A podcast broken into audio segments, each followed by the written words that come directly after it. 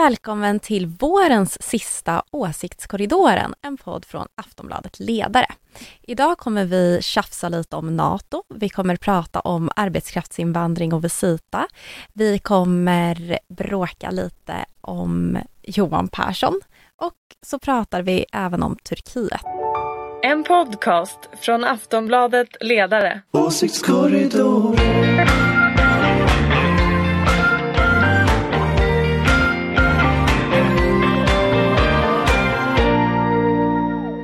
Hej och välkomna till Åsiktskorridoren, podden från Aftonbladets ledarredaktion som visar vägen förbi politikens kälskott.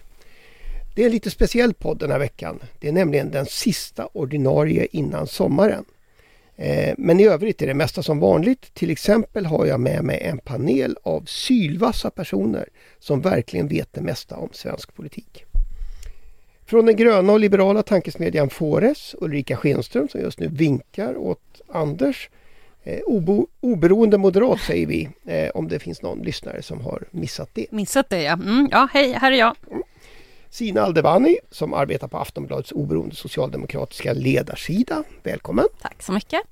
Och så förstås Anders Lindberg, Aftonbladets politiska chefredaktör som också är chef för ledarredaktionen. Halloj! Själv heter jag Ingvar Persson och skriver till vardagsledare i Aftonbladet. I den här podden är det min uppgift att fördela ordet och ställa frågorna när jag får chansen av panelen. Först tänkte jag faktiskt att vi, skulle, att vi varken skulle prata om NATO eller Turkiet utan om arbetskraftsinvandring. Igår gjorde Fredrik Reinfeldt comeback, nu som ordförande för restaurangernas arbetsgivarorganisation Visita. Eh, Reinfeldt tar över efter Mona Olofsson, men det är inte det vi ska prata om utan att han nu försvarar reglerna för arbetskraftsinvandring som har varit mycket generösa för arbetsgivarna eh, men som bland annat Moderaterna nu vill ändra på. Då tänkte jag fråga Sina, är det den tidigare politikern Reinfeldt eller arbetsgivarledaren Reinfeldt som vill eh, bevara reglerna? Ja, det är lite svårt att veta ibland, men egentligen så går det ju faktiskt hand i hand med den ideologin som han, han, han har haft hela tiden. Eh, och så att, att han försvarar arbetsgivarna är faktiskt, eller det går ihop med hans ideologi också som politiker. Så jag tror inte riktigt man kan göra den särskiljningen, även om det är ett litet problem kanske att man behöver ställa frågan. Men just när det gäller Reinfeldt så har han ju ändå, det här har ju varit genomgående ändå genom hans karriär. Men det är också generösa regler för arbetskraftsinvandrare. Eh, och där har väl Reinfeldt också varit konsekvent som politiker. Mm. Kanske därför han helt enkelt tog, ville ha uppdraget på Visita. Du tänker det? Ja, så tänker jag. Man kanske inte vill helt plötsligt eh, ta ett uppdrag där man går helt emot sin egen värderingsbas. Mm. Det verkar jobbigt. Ja. Men tänk, tänk, är det här någonting som stör Kristersson, tror du Ulrika? Alltså, för det här har väl varit en av de stora omsvängningarna eh, som Moderaterna har gjort. Nej, men det är väl klart att det kan bli jobbigt. Det är väl inget att sticka under stol med och ingenting konstigt heller. Nej. För det det handlar om i praktiken är att Moderaterna... Ja, nej, men alltså är man värderingsburen som Fredrik Reinfeldt är mm. och det kommer upp ett uppdrag där man kan driva just den frågan som han själv står för, då är det väl, går väl det hand i hand. Mm. Och det är klart att det blir kanske jobbigt. Men nu blir han rätt högt uppsatt i Svenskt Näringsliv vad jag förstår. Så att han driver väl inte den mot Ulf utan han kanske driver den någon annanstans. Ja, men, men det blir väl mot Ulf i praktiken eftersom det nu finns... Ja, det en... kan bli så, men jag, jag har svårt att se att han kommer ställa upp på debatt. Kanske du... med någon annan, ja. Men kanske inte med Ulf. Ja, skulle du vilja se den debatten, Anders? Skulle inte alla vilja se den debatten? Ja, det skulle vara väldigt roligt. Det är väl som M U F, vad var det, M U F-kongressen nittiotre var det väl, var i Lycksele, eller när var det? Något sånt där. nittiotvå. nittiotvå, länge sedan i alla fall. Eh, som, som var det, återrepris liksom. Den lyckade och den misslyckade liksom. Det är ju kul. Men eh, sen vet jag inte, alltså jag vet ju inte om, alltså jag vet ju inte om Reinfeldt, alltså han är ju konsekvent. Det är väl en sån sak man kan säga om honom. Han har drivit konsekvent den här linjen hela tiden. Han fortsätter driva den. Men det är klart det är ett problem att politiker eh, blir liksom lobbyister för olika näringslivsorganisationer. Det är ju ingen snack om den saken. Liksom. Men det är ändå bättre när de fortfarande tycker samma sak som de tyckte förut. Det är värre när man vänder helt och hållet bara för att man får ett uppdrag och, och en lön. Ja, nej men, och precis. Och, och det är klart, och det är kanske ännu värre när de går in i så här företagsledningar som, som vissa har gjort. Tar det här liksom nästan maffialiknande verksamheten inom, inom sjukvården till exempel. Mm. Där man har alltså, å ena sidan varit minister eller ledande politiker och sen gått över direkt till företags och sådär. Det är klart det är värre. Ja, alltså, och sen så vet jag inte riktigt om det är bättre att ha tyckt samma sak hela tiden. Eller för den personliga integriteten, absolut. Och för att man ska ta personen på allvar. Men om man kollar på Filippa Reinfeldt till exempel i Stockholm. Då jobbade hon ju jättemycket för eh, att så här, privata vårdgivare skulle få etablera sig. Och sen så gick hon över till en privat vårdgivare. Och där blir det ju lite knepigt när man tycker samma sak. Så genomgående att det liksom gynnar sig så mycket att så här, arbeta för en typ av politik och sen så, eh, så här, cashar man in på det efter ens politiska karriär. Det, det är lite som att man skulle till exempel ha ett, ett säkerhetsföretag som sen, och sen jobba för att säkerhetsföretag jag skulle få mer pengar. Jag såg den nyheten. Det, den kom alldeles helt osökt. Helt osökt så lät det ju lite ja. likt där måste jag säga. Och bara för de lyssnare som eventuellt har missat det så pratar vi nu om Johan Persson. Eh, kan man väl säga. Alltså, men han är ju konsekvent. Han gillar att säkerhetsföretag får mer pengar. Han bara råkar äga ett. Mm. Men, och för för liksom, eh, opartiskhetens skull så ska vi väl påpeka att socialdemokratin eller jag ska säga, näringslivet är fullt av socialdemokrater som har så passat på och cashat in. Eh, till exempel i eh, life science-industrin eller i försvarsindustrin. Så försvarsindustrin är väl det mest alltså, försvarsindustrin är väl det mest sossetäta området i hela landet och speciellt i, i, i Östergötland. Där finns det ju fruktansvärda mängder socialdemokrater på allt från vice vd och neråt i de här försvarskoncernerna. Det är lite spännande att se. Jag tänker till exempel på Jan Nygren. Helt osökt. Och Saab tänker du också på. Och Saab tänker jag på då. Mm, mm. Men jag menar, det är klart att det, det där är ju Det var, det var, väl, var väl Eisenhower som varnade för liksom det militärindustriella komplexet och här har man ju så att säga, integrerat det i socialdemokratiska partidistriktet i Östergötland och det, det är på något sätt det är ju där Saab ligger så, att, så att det, det, det är klart att det där är ett problem. Det hade jag, inte Eisenhower kunnat tänka sig. Lite, Eisenhower hade inte kunnat tänka sig. Jag är lite nyfiken på ett mer liberalt perspektiv på det. Är det här ett problem? Att det går att göra den typen av snabba karriärsbyten typ som, eller som med Johan Persson att man så här gynnar ett eget företag. Men det är ju en helt eller, annan sak att sitta och föreslå ja. någonting samtidigt som du äger ett företag. Det är att, att han äger, för, jag är inte så säker på att det är jättesmart att äga företag om man är politiker mm. utan att man borde sälja det bolaget då när man blir politiker. Det är ju, det, det är ju så. Men om du tittar på Finland till exempel, det här handlar om kulturer. Om man inte kan gå mellan så förstår man ju heller aldrig de andra drivkrafter eller så.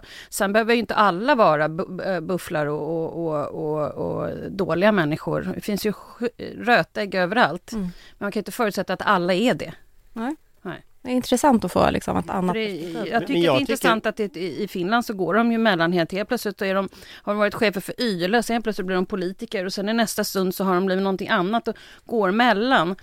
Men att de kanske har en hel del ganska bra regler. Nu är inte jag jätteduktig på det, men, men jag tycker inte man ska peka finger på alla hela tiden. Men jag tycker att som politiker och äga företag och samtidigt föreslå saker som ska gynna ditt företag, det är lite konstigt. Ja, det luktar ju verkligen korruption över den här typen av grejer. Eh. Vi har ju regler till exempel för statsråd och, och tjänstemän i regeringskansliet att man inte får ha en viss typ av, om man, alltså paragraf fem-ärenden heter det. Där man ser vem som äger vad och sådär. Då får man avyttra det ifall man ska bli statsråd för en viss fråga och så ifall man skulle gynnas av det själv. Så att jag menar, det tycker jag är ju självklart. Det har väl, reglerna har väl också skärpts på den här punkten en del. Ardlan har ju skärpt dem. Mm. Shekarabi. Alltså han har ju skärpt de där reglerna. Och där, där har ju, det har ju också varit en, vad ska jag säga, alltså det är ju en process som är också knepig där, för att där finns ju en nämnd som ska avgöra hur lång tid karantänen är. Mm. Och där kanske man skulle önska att det fanns liksom mera raka regler. Att liksom, ja, som statsråd kanske man inte ska få jobba två år inom ett område som ligger i närheten av där man var. Eh, en socialminister får inte gå till liksom en styrelse i Aleris, helt taget i luften. Men att, att, liksom, att man ändå har den typen av lite längre tider. Och, och det tror jag inte, det har man nog inte nu heller. Men det skulle nog behövas. Att, och därför tror jag liksom tiden är i sig en Och då skulle folk också kunna gå emellan utan att det behöver bli så många jättepekafinger. Mm. Mm. Tydligare regler alltså. Eh, och... Längre karantänstid tror jag. Inte bara tydlighet utan liksom... Men då, då är vi inne på det här, hur mycket pengar så. Ska man då få under den där karantänen? För då hängs du ut för att du lever på statsbetalarna, skattebetalarnas pengar och inte tar ett jobb. Så att det där... Jo, men om du absolut ska jobba inom någonting som du själv har varit minister för så, så, nej, så, nej, men så det är det väl jag en menar. Sak. Det är inte det jag menar, utan det finns ju den andra diskussionen också. Om man ska vara mm. i karantän, då ska du ju få, då får du ju pengar under den karantänen.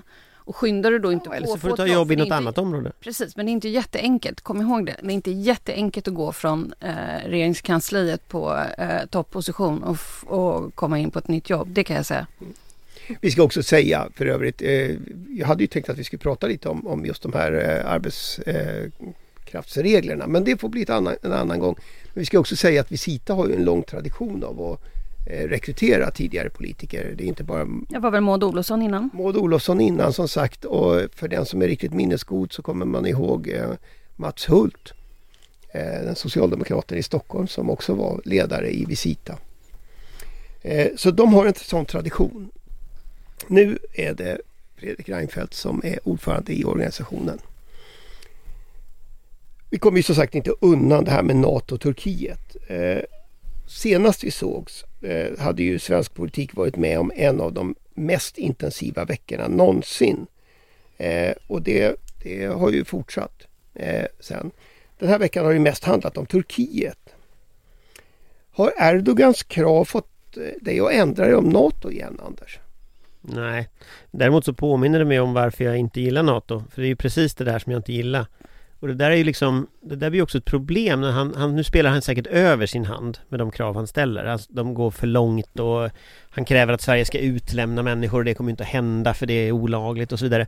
Men det är klart att det, det är ju precis det här som är problemet med NATO. Det är ju inget snack. Och, och, och just att idén om att föra en självständig utrikespolitik samtidigt som en sån där liksom... Eh, aktör som han nu gör. Han, han sa ju innan att han skulle gå med på det här och sen så nu hittar han på massa nya krav och nu ser det ut som att han ska invadera Syrien liksom igen.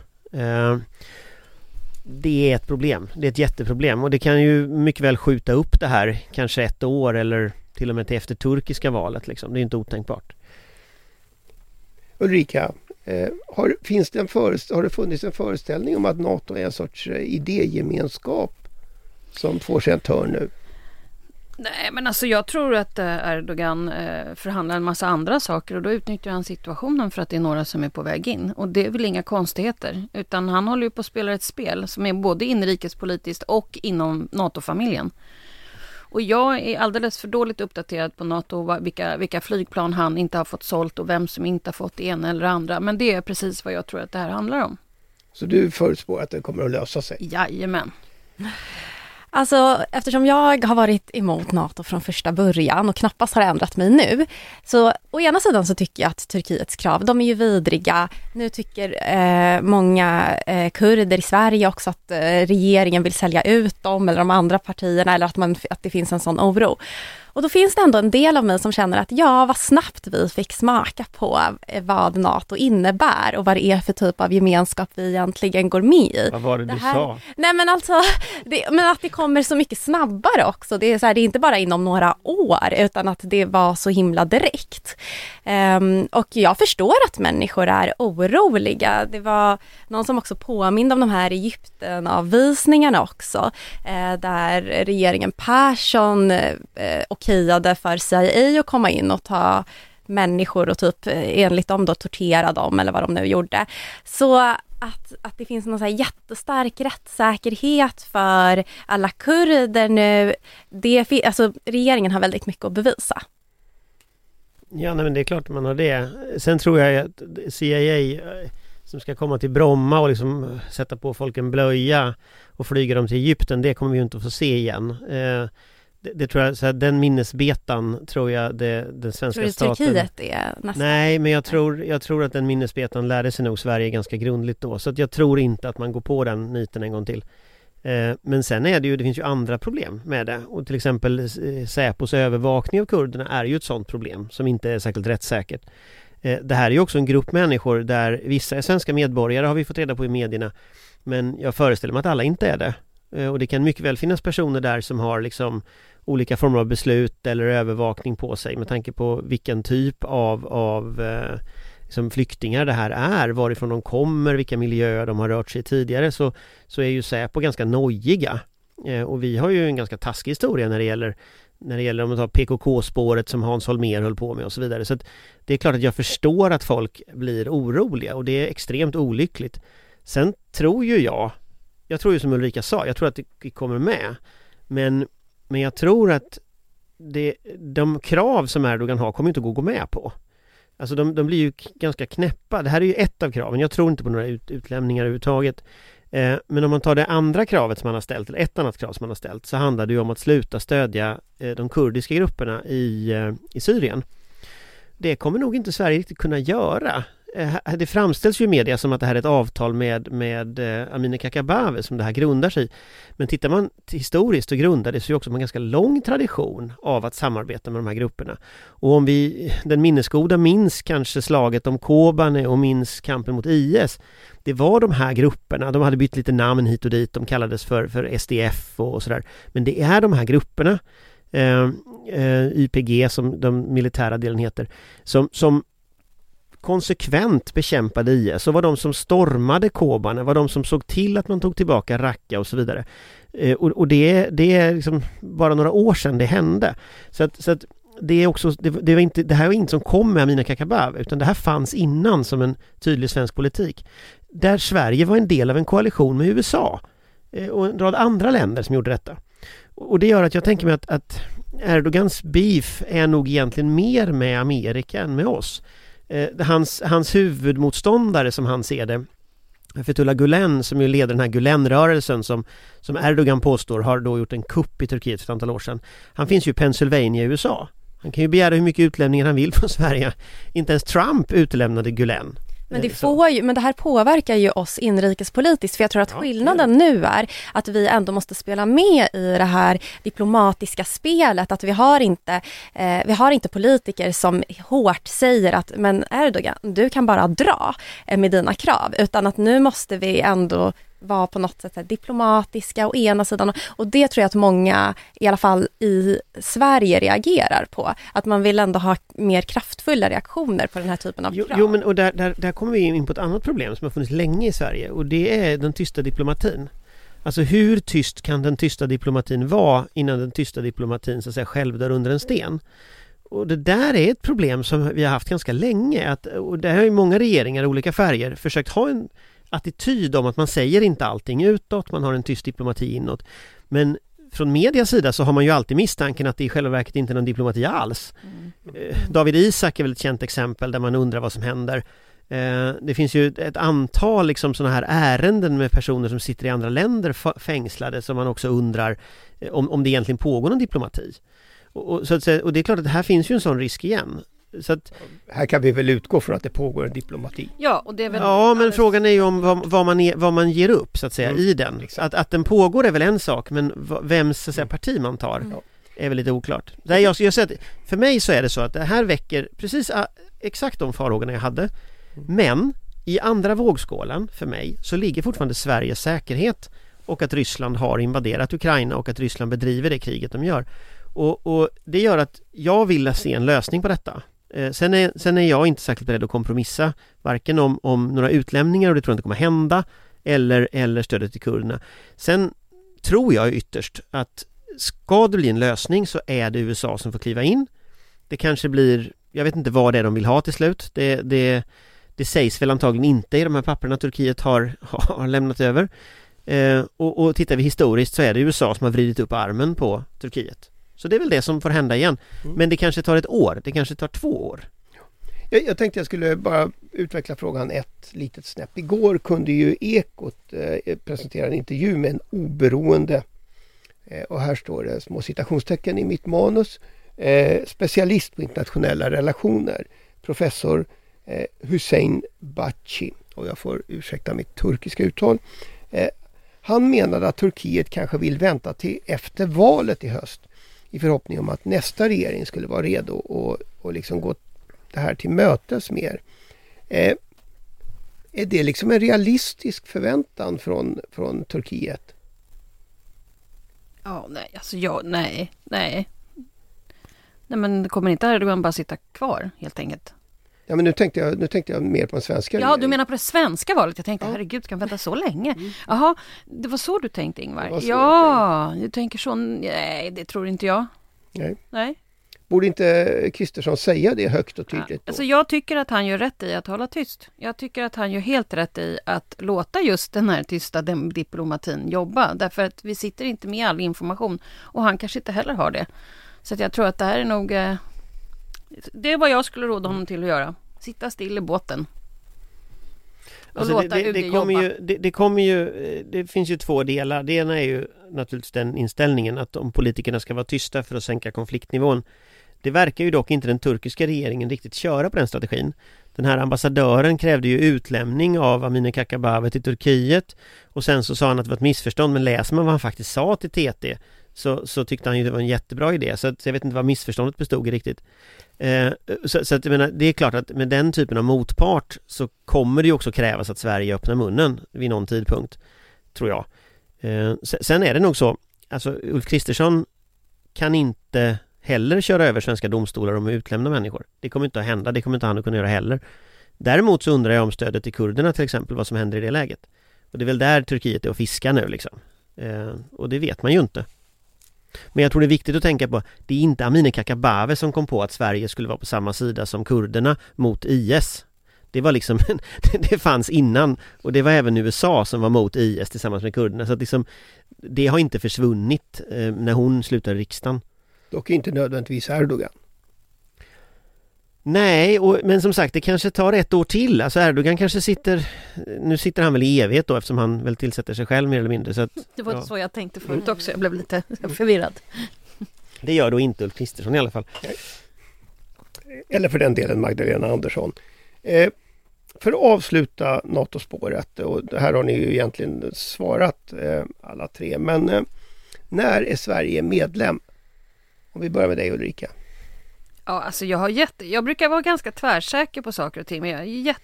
Det gör det så, till en sån utmärkt medverkan. Innan Almedalen, för några veckor sedan. Jo, men, men då kanske jag tänkte mera på... Egentligen... Ja, ja, jag kan säga att du tänkte på ansökan. Jag tänkte egentligen på ansökan, tror jag. Att vi ändå hade varit enade i Sveriges riksdag att lämna in den där. Det sa jag. Ja, ja, det var kanske det jag menade. Men vad ska vi säga? Vad tror vi? När är vi med? Mm, ja... Inom ett år? Ja. Ja, jag börjar, jag börjar också vara någonstans där inom ett, ett, ett år i alla fall. Alltså att, och så tänker jag att de här säkerhetsgarantierna vi fick i med ansökan räcker ju ganska bra. Alltså det är ändå säkerhetsgarantier från U S A, från Storbritannien, från Frankrike, från de nordiska länderna. Det är ändå länder, ett antal länder med riktiga försvarsmakter. Så att, så att, och det fick vi ju i med ansökan. Och nu, har, nu så får vi väl vänta då på Turkiet. Sen kommer vi till en punkt, tror jag. Om Turkiet bestämmer sig för att sabotera säkerheten i norra Europa, om vi kommer till den punkten och de faktiskt vägrar gå med på detta, då kommer naturligtvis du behöva någon form av plan B. Och vad den planen B det är vet jag inte. Det kanske är att vi får driva på E U-försvar då när vi blir ordförande i E U första januari eller något.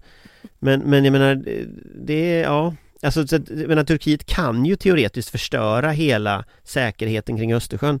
Jag tror inte det. Men jag menar, de, de har ju den makten. Och i så fall får vi hitta en annan lösning. Men det tror jag fler än Sverige kommer att vilja då. E U-försvar. Det kom liksom oväntat. Mm. Nej, det är på väg upp. Mm. Nej, men det, jag tycker att det är lite lustigt ändå. Att, för det finns ju en bild av att regeringen skyndade på det här också för att få undan det så att det inte blir en valfråga. Och nu ser det, ut, och, och nu ser det ut att dra ut på tiden. Så jag menar, om det skiter sig så skiter det sig. Ja. Men det, det, blir... det ser Zina otroligt glad ut. Oerhört nöjd. Mm.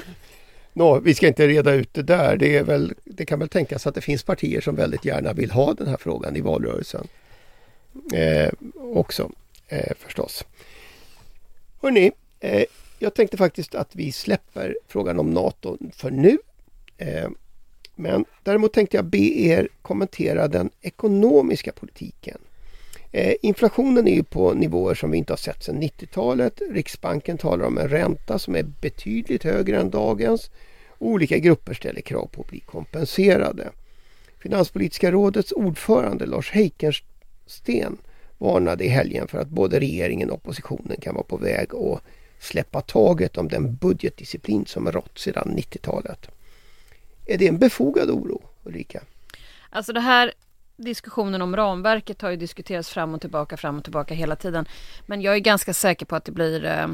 Ja, och vem som har rätt i det här, om det är Heikensten, Lars Kalmfors eller om det är... Ja, det kan ju faktiskt bara de bråka om, om jag ska vara riktigt ärlig. Men det är klart att vi är på väg in i ett plånboksval, alltså en ekonomisk situation där folk kommer att ha det allt sämre. Eh, folk kommer att ha högre boendekostnader, eh, deras eh, bostadsinnehav är allt mindre värt. Alltså det kommer att vara och, in, och inflationen går upp. Så att det är ju viktigt med de här frågorna nu i samband, du har Nato här, men sen kommer du ha det här att folk kommer inte ha det lika bra som de har haft det. Är din bild också, Zina? Ja, men det tror jag, för att nu börjar det verkligen bli kännbart för precis alla. Det är liksom från de som äger sina bostadsrätter som är oroliga för räntorna eh, till personer som bor i hyresrätt och bara så här handlar mat någon gång i veckan som märker hur mycket dyrare den blir. Så jag tror, där har Ulrika rätt, jag tror att det kommer, han, det kommer nog bli ett plånboksval. Och det här är ju någonting som vi ser runt om i Europa också. Vi såg det i Frankrike nu, eh, så blev det väldigt tydligt. Och vi kommer ju inte heller undan den här inflationen. Och vems plånböcker politikerna kommer värna mest om, Anders? Ja, alltså medelklassen i storstädernas plånböcker, så det kommer väl vara, vara hus, huspriserna som, som dominerar, skulle jag tro. Alltså, och jag menar, nu, nu, nu borde ju Finanspolitiska rådet varit nedlagt för länge sedan, men, men och det, det är ju helt obegripligt att man inte lyckas lägga ner den där. Det är ju någon sån här borgerlig hittepåkonstruktion som... Bra konstruktion som, som Anders Borg hatade när han själv hade jo, installerat. Jo, men det är ju liksom en sån här borgerlig hittepå... Jag kommer ihåg, de hade någon rapport om marknadshyrornas enorma fördelar för några år sedan. Som var liksom så här, det finns det ena mer Kalle Anka än det andra. Men, men, jag tycker men, ändå heja Finanspolitiska men, men, rådet. Men, men jag tänker att ska vi lyssna på det gänget, då kommer de att värna sina kompisar. Eh, och och de, de har liksom stora fina villor och... och de kommer att värna alla skatteavdrag som finns på den här planeten, och de kommer att strunta i matpriserna. Medan däremot för vanliga människor så kommer matpriserna vara det som spelar roll, och det kommer, och speciellt pensionärerna, när man tittar på ett pensionsval, då är det matpriserna som kommer att riktigt förstöra för vanligt folks liksom ekonomi. Men jag tror inte de här institutionerna kommer att se det riktigt, för de känner ingen som, som behövs, som, som drabbas liksom. Fast hittills har regeringen verkat mest känna folk som har betalat för bensinen. Ja, det är ännu här urspårat liksom. Alltså folk som, som har, folk som har höga bensinpriser och folk som har höga elräkningar. Och jag, jag fattar det politiska i detta, men liksom det är matpriserna som kommer att slå undan benen för för väldigt stora grupper eh, i men det, samhället. Men det är också intressant hur medierapporteringen är, att när man ser inslag på nyheterna så är det det här finans politiska rådet, och sen så säger, man, så säger någon ekonom att ja, men det finns en enorm köpkraft, och så filmar de liksom innerstaden i Stockholm, och folk har sparat så mycket under pandemin och nu vill de bränna pengar. Så det är också så olika verklighetsbilder också som målas upp, och jag tror de som verkligen drabbas, som du Anders pratade om, så här pensionärerna och de som är fattigare, eh, det, är ju, det är ju där det kommer kännas först. Eh, ordat, så vi får se. Jag håller med det. Anders också, och även på landsbygden kommer det svårt att du inte har lika mycket konkurrens av olika typer av b- b- kedjor, så att du vet det är... Men sen kommer ju lönerörelsen på detta också sen. Alltså när, när frågan om kompensation kommer att komma upp, då kommer ju de här näringslivsmänniskorna och Finanspolitiska rådet att säga nej, ni ska inte få någon kompensation, vanligt folk ska inte ha några löneökningar, och så kommer de själva att höja sina arvoden tre, fyra gånger liksom på kuppen när ingen ser. Och, och liksom, det här kommer ju att spä på ett, ett liksom, både ett politikerförakt och ett misstro mot samhället som är jättefarligt. Och när jag ser de här gubbarna på tv liksom, jag, jag, jag känner bara att det här kommer att gå åt fanders liksom. Men som sagt, jag tycker man borde ha lagt ner det där Finanspolitiska rådet för länge sedan, som vi av med en av de där liksom, gubbgrupperna i alla fall. Fast du är mer arg på Finanspolitiska rådet. Det finns ju massor med kvinnor som sitter i Finanspolitiska rådet. Ja, men det är bara gubbarna som syns. Det är han, vad heter han här som, vad Magdalena Andersson kallar det? Finansretoriska rådet. Ja. Ja, jag tycker i alla fall att det är jättebra att det finns någon som tittar på översyn på budgethanteringen. Ja, ja. Mm. Och, och kanske att problemet är större än just finanspolitiska rådet. Det kan vara så faktiskt, Ingvar. Ja. Mm. Hörrni. Fast jag tror, jag ska säga det, jag tror att de råden regeringen Man får just nu är helt felaktiga. Nej, men jag tror det. Jag tror att det sitter ett gäng liksom, eh, som just nu ger regeringen jättedåliga råd och som gör att man inte ser Sverige utanför Stockholm, som gör att man inte ser de inkomstgrupper som har lägst inkomster. Jag tror det här är skitfarligt eh, att mm. möta en kris på det sättet. Så det är inte bara Finanspolitiska rådet, det finns massa andra. Härligt liksom, att den kom fram till det i alla fall. Men, men, men jag tror faktiskt att detta är skitfarligt. Det är liksom en bomb. Mm. Hörrni, eh, tiden går. Eh, vi har gjort av med en halvtimme faktiskt, tror eller ej. Eh, och jag tänkte att eh, vi, det är dags att börja avsluta dagens podd. Och det blir ju dessutom som sagt den sista för i, år, eller för i vår. Eh, men då vill jag göra det med en liten runda. Eh, vad ser ni mest fram emot i sommar? Om vi börjar med Ulrika. Pratar vi personligen nu och så, eller pratar vi politik? Ja, det, det är du som bestämmer eftersom du får frågan först. Jag bestämmer. Jo, men då ser jag mest fram emot att faktiskt eh, vara i Värmland eh, eh, tillsammans med min hund Winston och eh, ja, känna av hur politiken mår i en glesbygd och inte bara vid Odenplan. Värmland är förstås. Anders? Jag vet inte riktigt. Jag ser ganska mycket fram emot att vara ledig. Jag tycker den här, de här två åren med pandemi och krig och, och all röra i liksom allting har varit rätt jobbigt. Så att jag tycker det ska vara ganska trivsamt att inte bry mig om politiken någonstans alls. Utan liksom stänga av mitt Twitterflöde och, och lämna allting därhän. Det ser jag fram emot. Uh, och det ska jag göra ganska snart. Så att jag är ganska, ganska, ganska nöjd med, med detta faktiskt. Kommer Twitter och, och överleva att du stänger av flödet? Alltså, grejen är att jag har ju ett automatiserat flöde med alla texter från Atmos ledarsida som går ut. Och det där blir ju alltid ett antal skandaler varje gång jag har stängt av. Och sen så upptäcker jag det när jag sätter på Twitter liksom en månad senare att folk har varit jättearga på någonting som någon har skrivit. Och, och liksom, så att jag, tänker att, jag tänker att Twitter får leva med liksom robot-Anders ett tag. Eh, sen har jag hört att det finns fler personer där som folk blir arga på än jag faktiskt nu. Det är skönt att känna mm. att det fördelas i alla fall. Ja. Mm. Zina? Eh, nej men gud, jag hoppas att jag får lite vila. Både politiskt, att det lugnar ner sig lite, men också för ens egen del. Att man får ja, lite lugn och ro. Lugn och ro i inledningen av en valrörelse. Du måste svara själv också, Ingvar. Ja. Du sa inte själv. Ja, men jag, tänk, jag, jag tycker ni har uttryckt det utmärkt. Eh, det kan behövas lite, lite lugn och ro. Innan valrörelsen drar igång. Innan, innan valrörelsen drar igång. Mm. Eh, så får man syssla med sina tomatplanter och sådana saker. Vi får väl se hur det går med det där. Med det tänkte jag faktiskt tacka panelen. Och det gör jag då lite extra eftersom det som sagt är för hela våren. Tack Ulrika. Tack Zina och tack Anders. Och dessutom vill jag förstås tacka dig som har lyssnat. Det är ju för dig vi gör Åsiktskorridoren. Det kan hända att det återkommer, eh, att Åsiktskorridoren återkommer med något specialprogram under sommaren. Kanske till exempel från Almedalen. Men det törs jag inte lova. Det jag däremot törs lova det är att vi är tillbaka till hösten i god tid innan valet. Och att du inte vill missa det. Okej, tack och trevlig sommar. Hej hej! hej. En podcast från Aftonbladet Ledare. Åsiktskorridoren.